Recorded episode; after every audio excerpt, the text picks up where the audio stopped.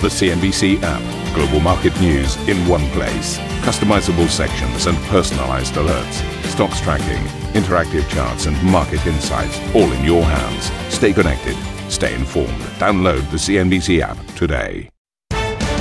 Good morning, everybody. Welcome to the program. This is Squawk Box in your headlines this hour. The Nasdaq marks its worst month since 2008, leading heavy losses across U.S. stocks in April as rising rates and inflation put pressure on the tech sector. Inflation swindles almost everybody. That's the warning from Berkshire Hathaway boss Warren Buffett as he takes big bets on the US stock market despite seeing, quote, market mania. It's almost totally uh, a casino and uh, it's a gambling parlor. And that existed to an extraordinary degree. Uh, Asian stocks slip in light holiday trade after China reports manufacturing at its lowest level in two years as Beijing's zero COVID strategy weighs on the world's second largest economy. And House Speaker Nancy Pelosi becomes the highest ranking U.S. official to visit Ukraine, uh, meeting with President Zelensky and reiterating American support in the fight against Russian forces.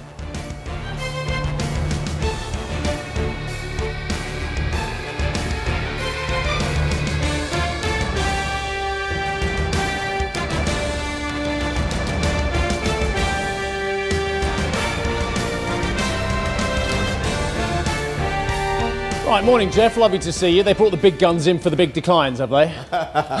is that is that how it works? I don't know. I'm surprised you're not here with me at the wall. That's uh, modus operandi, isn't it? We both have a, a big debate. What I'm going to do is I'm going to just whiz through these uh, and bring Geoff in as well because, look, there are too many people out there, and I'll just reiterate briefly what I said at the tail end of last week. Too many people out there who associate up with fantastic for the market and down as disastrous for the market. Well, actually, as I've said to you 150,000 times over the last 20 years, the fact of the matter is not all down moves are bad. They are about finding the right price for stocks very often that have been inflated by too big a rally to the upside when actually the fundamentals don't support it. So, actually, when we come off as well, as long as it isn't destroying the economy, it is a good opportunity to find out which companies have got legs, have got a business model, and which companies actually have been swimming naked, to take one of uh, Mr. Buffett's phrases and plagiarize it there as well. The fact is, the NASDAQ is having a horrible time of it at the moment. There is no doubt about it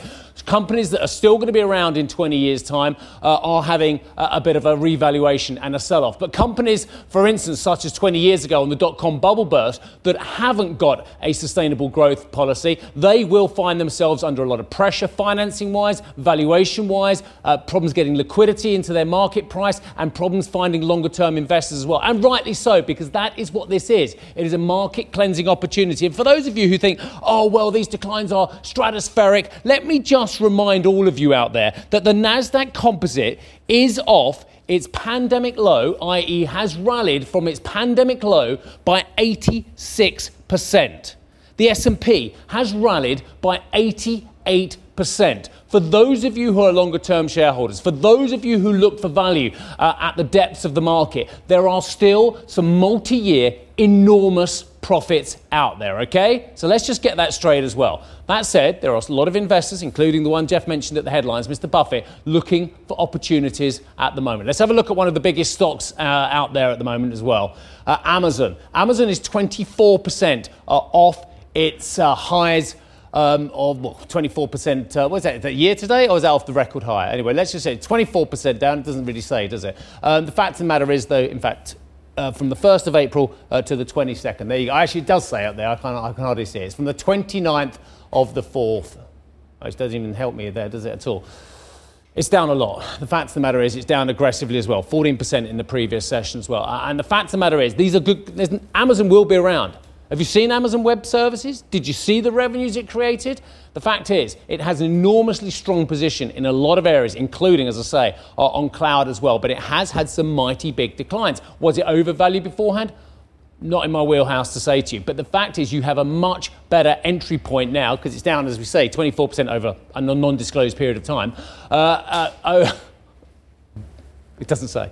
So the fact of the matter is, you have got a better entry point here as well, haven't you? Let's have a look at US tech in the more broadly as well. Again, seeing some big sell offs across the board. Apple down 3.6%, Alphabet down 3.7%, Microsoft, again, really strong in Azure, really strong on many, many of its operations, down 4.2% as well. Is this all about what happens from the Federal Reserve, about inflation? No, I don't believe so at all. I think it's about a reassessment uh, of uh, inflation aspects, about valuation, about rates, about the kind of companies that are going to generate profit with their business models and those that haven't got a, a hope in hell. 10 uh, year treasuries, let's move on and take a look at where they're trading. What a big week we have ahead. Uh, for that as well. I mean, it's not just about, and although it is uh, hugely about what the Federal Reserve does, what the Federal Reserve says, we've got the jobs report as well. You've got so many other really interesting pieces of data. You've got JOLTS coming up as well job openings and labour market turnover survey. That is a brilliant, brilliant piece of data every month as well. We must look at that tomorrow as well. 10 year Treasuries, the yield picked up again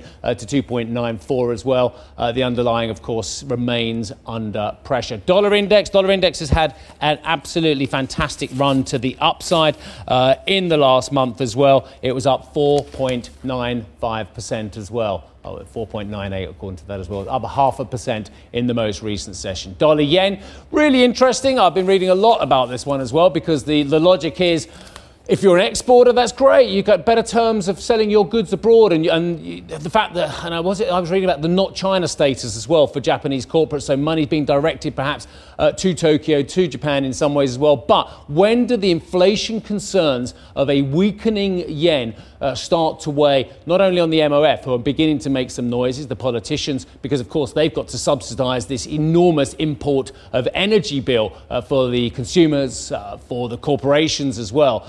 Um, so when does that start affecting the psyche over at the Bank of Japan? But we spent a lot of time saying, not yet. They doubled down last week as well. So let us move on. Berkshire Hathaway CEO Warren Buffett has warned that stock markets are encouraging speculative behavior. Well, with all due respect to Mr. Buffett, and again, the man's a brilliant, brilliant, brilliant investor. I think we all know that, that bit. we, we kind of know there's a lot of speculation out there. But anyway, he's a brilliant man. He made the comments uh, during his annual shareholder meeting Saturday, claiming Wall Street is like a casino. What capital markets are supposed to do, and you study it in school and all that. And other times it's, it's, it's almost totally uh, a casino, and uh, it's a gambling parlor. And that existed to an extraordinary degree uh, in the last couple of years, encouraged by Wall Street because the money is in the money is, is in turning over stocks. I mean, people say how wonderful you've done if you bought Berkshire in, in you know 1965 or something and, and held it, but your broker would have starved to death. I mean, uh, it, it, it, it it's Wall Street makes money on on one way or another catching the crumbs that fall off a table of capitalism and, and, and, and, and, and, and an incredible economy that, that you know, nobody could have ever dreamed of a couple hundred years ago. But that they don't make money unless people do things and that they get a piece of them. Well, Buffett also gave his thoughts on the impact that price pressures are having on investors right now. Of course, bonds can swindle the equity investor too. Everything, uh, uh, uh inflation, I should say, swindles the, the bond investor too, and it swindles the person who keeps their cash under their mattress. It swindles almost everybody, and um, the problem, if you have a business that doesn't take any capital, and let's just say the dollar depreciates 90% or something, so things cost 10 times as much if it doesn't take any capital, you can charge 10 times as much, and you've kept your relative position. But most businesses take some capital. Warren Buffett. Well, the Federal Reserve is widely expected to aggressively hike rates when it delivers its latest decision on Wednesday. This after Chair Jerome Powell confirmed that a 50 basis point hike is on the table for this month's meeting as inflation spikes across the US. The Fed's preferred measure of inflation, the Personal Consumption Expenditure Price Index, rose 5.2% in March. The early indication on the futures is that we will get a positive start to trade in the United States with the Dow indicated up about 200 points or so. Uh, Elwin de Groot joins us now, head of macro strategy at Rabobank. Elwin, the market's beginning to appreciate that uh, markets can go down as well as up, which is quite extraordinary for many of our viewers who've never seen that. But you make the point that markets may be underestimating the margin pressures and pain that companies are facing this year. From that, can I surmise you think we're going down further? Yeah, I think that well, that, that would be the, the, the bottom line conclusion. I mean, if, if you look back, I mean, we've we've had so many years of, of very low inflation, and, and that's basically what what all investors have been used to for for the past uh, uh, decades, really. So, and what we're seeing right now is is really unprecedented. If you look at uh, the the the impact of that commodity prices has been having on uh, on manufacturing uh, uh, costs, output, uh, input prices for for many businesses. It's really, uh, I mean, it, it it doesn't even compare to what we saw in the in the mid 1970s, uh, early 1980s. So this is really quite an unprecedented increase in costs for for companies, raw materials prices, and I, yeah, I, I would argue that investors may be kind of underestimating that that impact. If you look at the uh, the, the the gap between uh, producer prices and and and uh, consumer prices in Europe, that ha- gap has risen by almost 25% since uh, yeah since since last year basically. So that that's really massive. And as you and I and Geoff all well know, when you see commodity prices at the kind of levels they are now, it pretty much always leads to a recession thereafter, and uh, with the markets uh, being affected thereafter. What should our viewers be doing now then to uh, insulate themselves against the, everything you just mentioned? Well, you know, I mean, obviously, uh, uh, inflation is bad for, especially when you're a fixed income I- I- investor, um, uh, and, and and we see rate hikes on the horizon, uh, not only from the Fed, also the ECB. So that's that's a difficult climate for for for all investors, uh, basically. Um, now, the, the story that that that we've seen uh, over, over the last couple of months is that that equities maybe maybe given more of an insulation uh, to to uh, uh, to inflation. I think that was also a bit of the the the the, the storyline that that you had in the in the, in the previous program.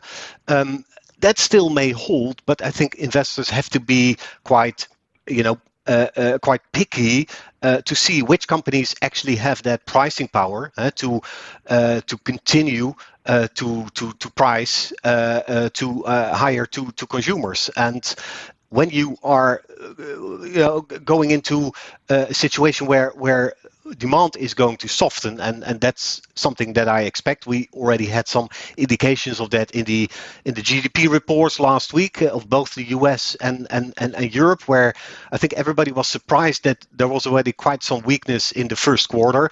If that is going to uh, to continue in the next few quarters, and I think that's that's fairly likely, uh, that means demand will soften, and that also means that investors have to be, you know, quite quite picky in, in, in, in which companies they invest to in, invest in. Uh, you know, you have to pick the, the, the, companies that have that that stronger pricing power uh, and are, let's say, less vulnerable to uh, uh to that inflation and also to to higher interest rates. Elwin, let me ask you about the, the central banks in a little bit more detail here because um, those who are optimistic that we will avoid recession, will have a soft landing, and ultimately that markets will find a new level not far away from where we are now, hope that the central banks can deliver a soft landing and that they will be sensitive to any rapid decline into something that looks like stagflation. How optimistic or otherwise are you that that can be managed at this stage by the Federal Reserve, the Bank of England, and the ECB? I would say for the, the, the Fed, basically, we uh, were not too optimistic. I think it, it, you know inflation is so high, and, and, and the Fed really determined uh, to yeah to, to get rid of that uh, situation to to solve that problem. Inflation, uh, they'll probably hike uh, the, the economy into recession. And um, we also know, uh, let's say from history, that it's it's not that easy to engineer soft landing. So I think it's more likely that they will indeed push the, the, the, US economy into recession. Now, for the ECB, it's slightly different because the ECB is actually trying to uh, tread very cautiously uh, in order to avoid that situation. Unfortunately, the ECB is is having to deal with with a, a much more negative external forces, and, and and and that is obviously the the impact that the, the war in Ukraine is having on the European economy, uh, a much bigger impact from from the high commodity prices and inflation on the European economy. So even if the ECB uh, uh, stays fairly cautious, uh, they may still be faced with with with a, decline in in uh, economic output. Um, that's still partly dependent, of course, on on on the uh, on on the continuation or the the uh, acceleration of of, of sanctions. there's now talk of a sixth package, which may include an oil embargo on on on Russia. that's another step that would take European growth closer to uh, yeah to to stagnation or even recession uh, at, at, the end of the year. So um, I think that that's that's the the difference. But yeah, uh, in Europe, therefore, um, uh, the ECB may try to uh, walk this fine line. Yes. Let, let, me ask you a slightly different question there, because you've you've you've stated here uh, that you think it is worth owning corporates that have pricing power in this current environment. Fair enough. Let me ask you then, given that we now have, I don't think, any European non financial corporate debt that's in negative territory, is there any value in buying the debt rather than the equity if you're concerned about the credit quality of corporates going forward? Because at least that gives you an earlier claim than the equity holders have on the business. I, I, well, the, the, there could be some some some merit in that, uh, although we have to bear in mind that it, you know if you if you look at the the, the, the spread widening that that we've seen uh, so far, it's been fairly modest, and and and the question then is, uh, you know, ha- have we already uh, already uh, ran ran the, the, the, the full course there, so so to speak. Um, uh, currently, we we are in a in a market where uh, I mean, it's it's kind of a risk off uh, uh, environment. so that's that's that's difficult for, for, for many assets, and, and that includes corporate debt, basically corporate bonds. So. Um, let's say in, in terms of uh, for the short term, I, I'm I wouldn't be too convinced of that argument yet, um, but it may have some merit some somewhat further down the line. Yes. Elwin, it's been a pleasure catching up with you. Thanks for sharing your insight. Elwin de Groot, Head of Macro Strategy at Rabobank. Join our US colleagues later they sit down with Goldman Sachs' CEO David Solomon. That interview coming up at 16:30 Central European Time. We'll also hear from Bank of America CEO Brian Moynihan. That coming up at 20:30 Central European. Time. Yeah, I was looking at the biggest sectors that have been declining, and, and I'm surprised that financials was number four. I, I thought financials would be well insulated because of the mantra I keep hearing from people about net interest margins expanding when you've got higher interest rates, but it doesn't appear to be the case. Uh, the interesting thing was that that did seem to be supporting banks through the third quarter and into the fourth quarter of last year. But you really notice a sea change in performance yeah. coming into this year, yeah. as suddenly I think the markets realised that a recession is not good for anybody. They got that. And actually, well done markets. And actually, I think what, what a lot of people close to the bank saw was that fee generating activity no was way. actually down quite sharply. No way. If only if, as a channel we'd have yeah. said that to them a few times and quoted well-known analysts as well and said that actually not all that glistens is gold in a rising interest rate environment. Well, if only you and I had said that, Geoff, we might have been able to help people out. Just listen occasionally. We're not completely stupid. Uh, HSBC's largest shareholder reportedly tells the bank it's time to break up. That's a fascinating story, really fascinating. And we've got Geoff who knows more about this region than pretty much any other reporter and anchor out there. So we'll do this after the break.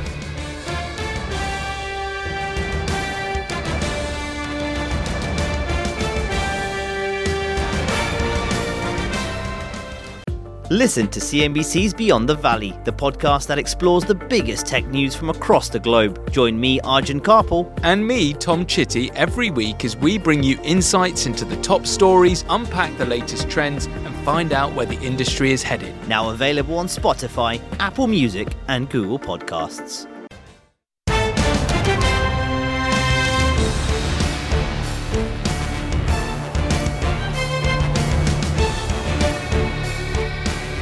You know, Geoff Cutmore, it's a bank holiday here in the United Kingdom? Yeah, well, yes, strangely, I did know that, given that the roads were empty and there were lots of drunken people heading, Well, heading funny back. you should say the latter point. Did you notice I that? only realised when I drove through the fantastic nightlife hub that is uh, Brixton these Yes, days. Now, Brixton, yes. back when I grew up, was not the kind of place you want to be Yes. uh, on, of a late evening. But now it is absolutely thriving, and there- I'm going to be so patronised. There were so many young people out who were Right. just revelling, having a lot of fun. Then I realised it's a bank holiday. Yes.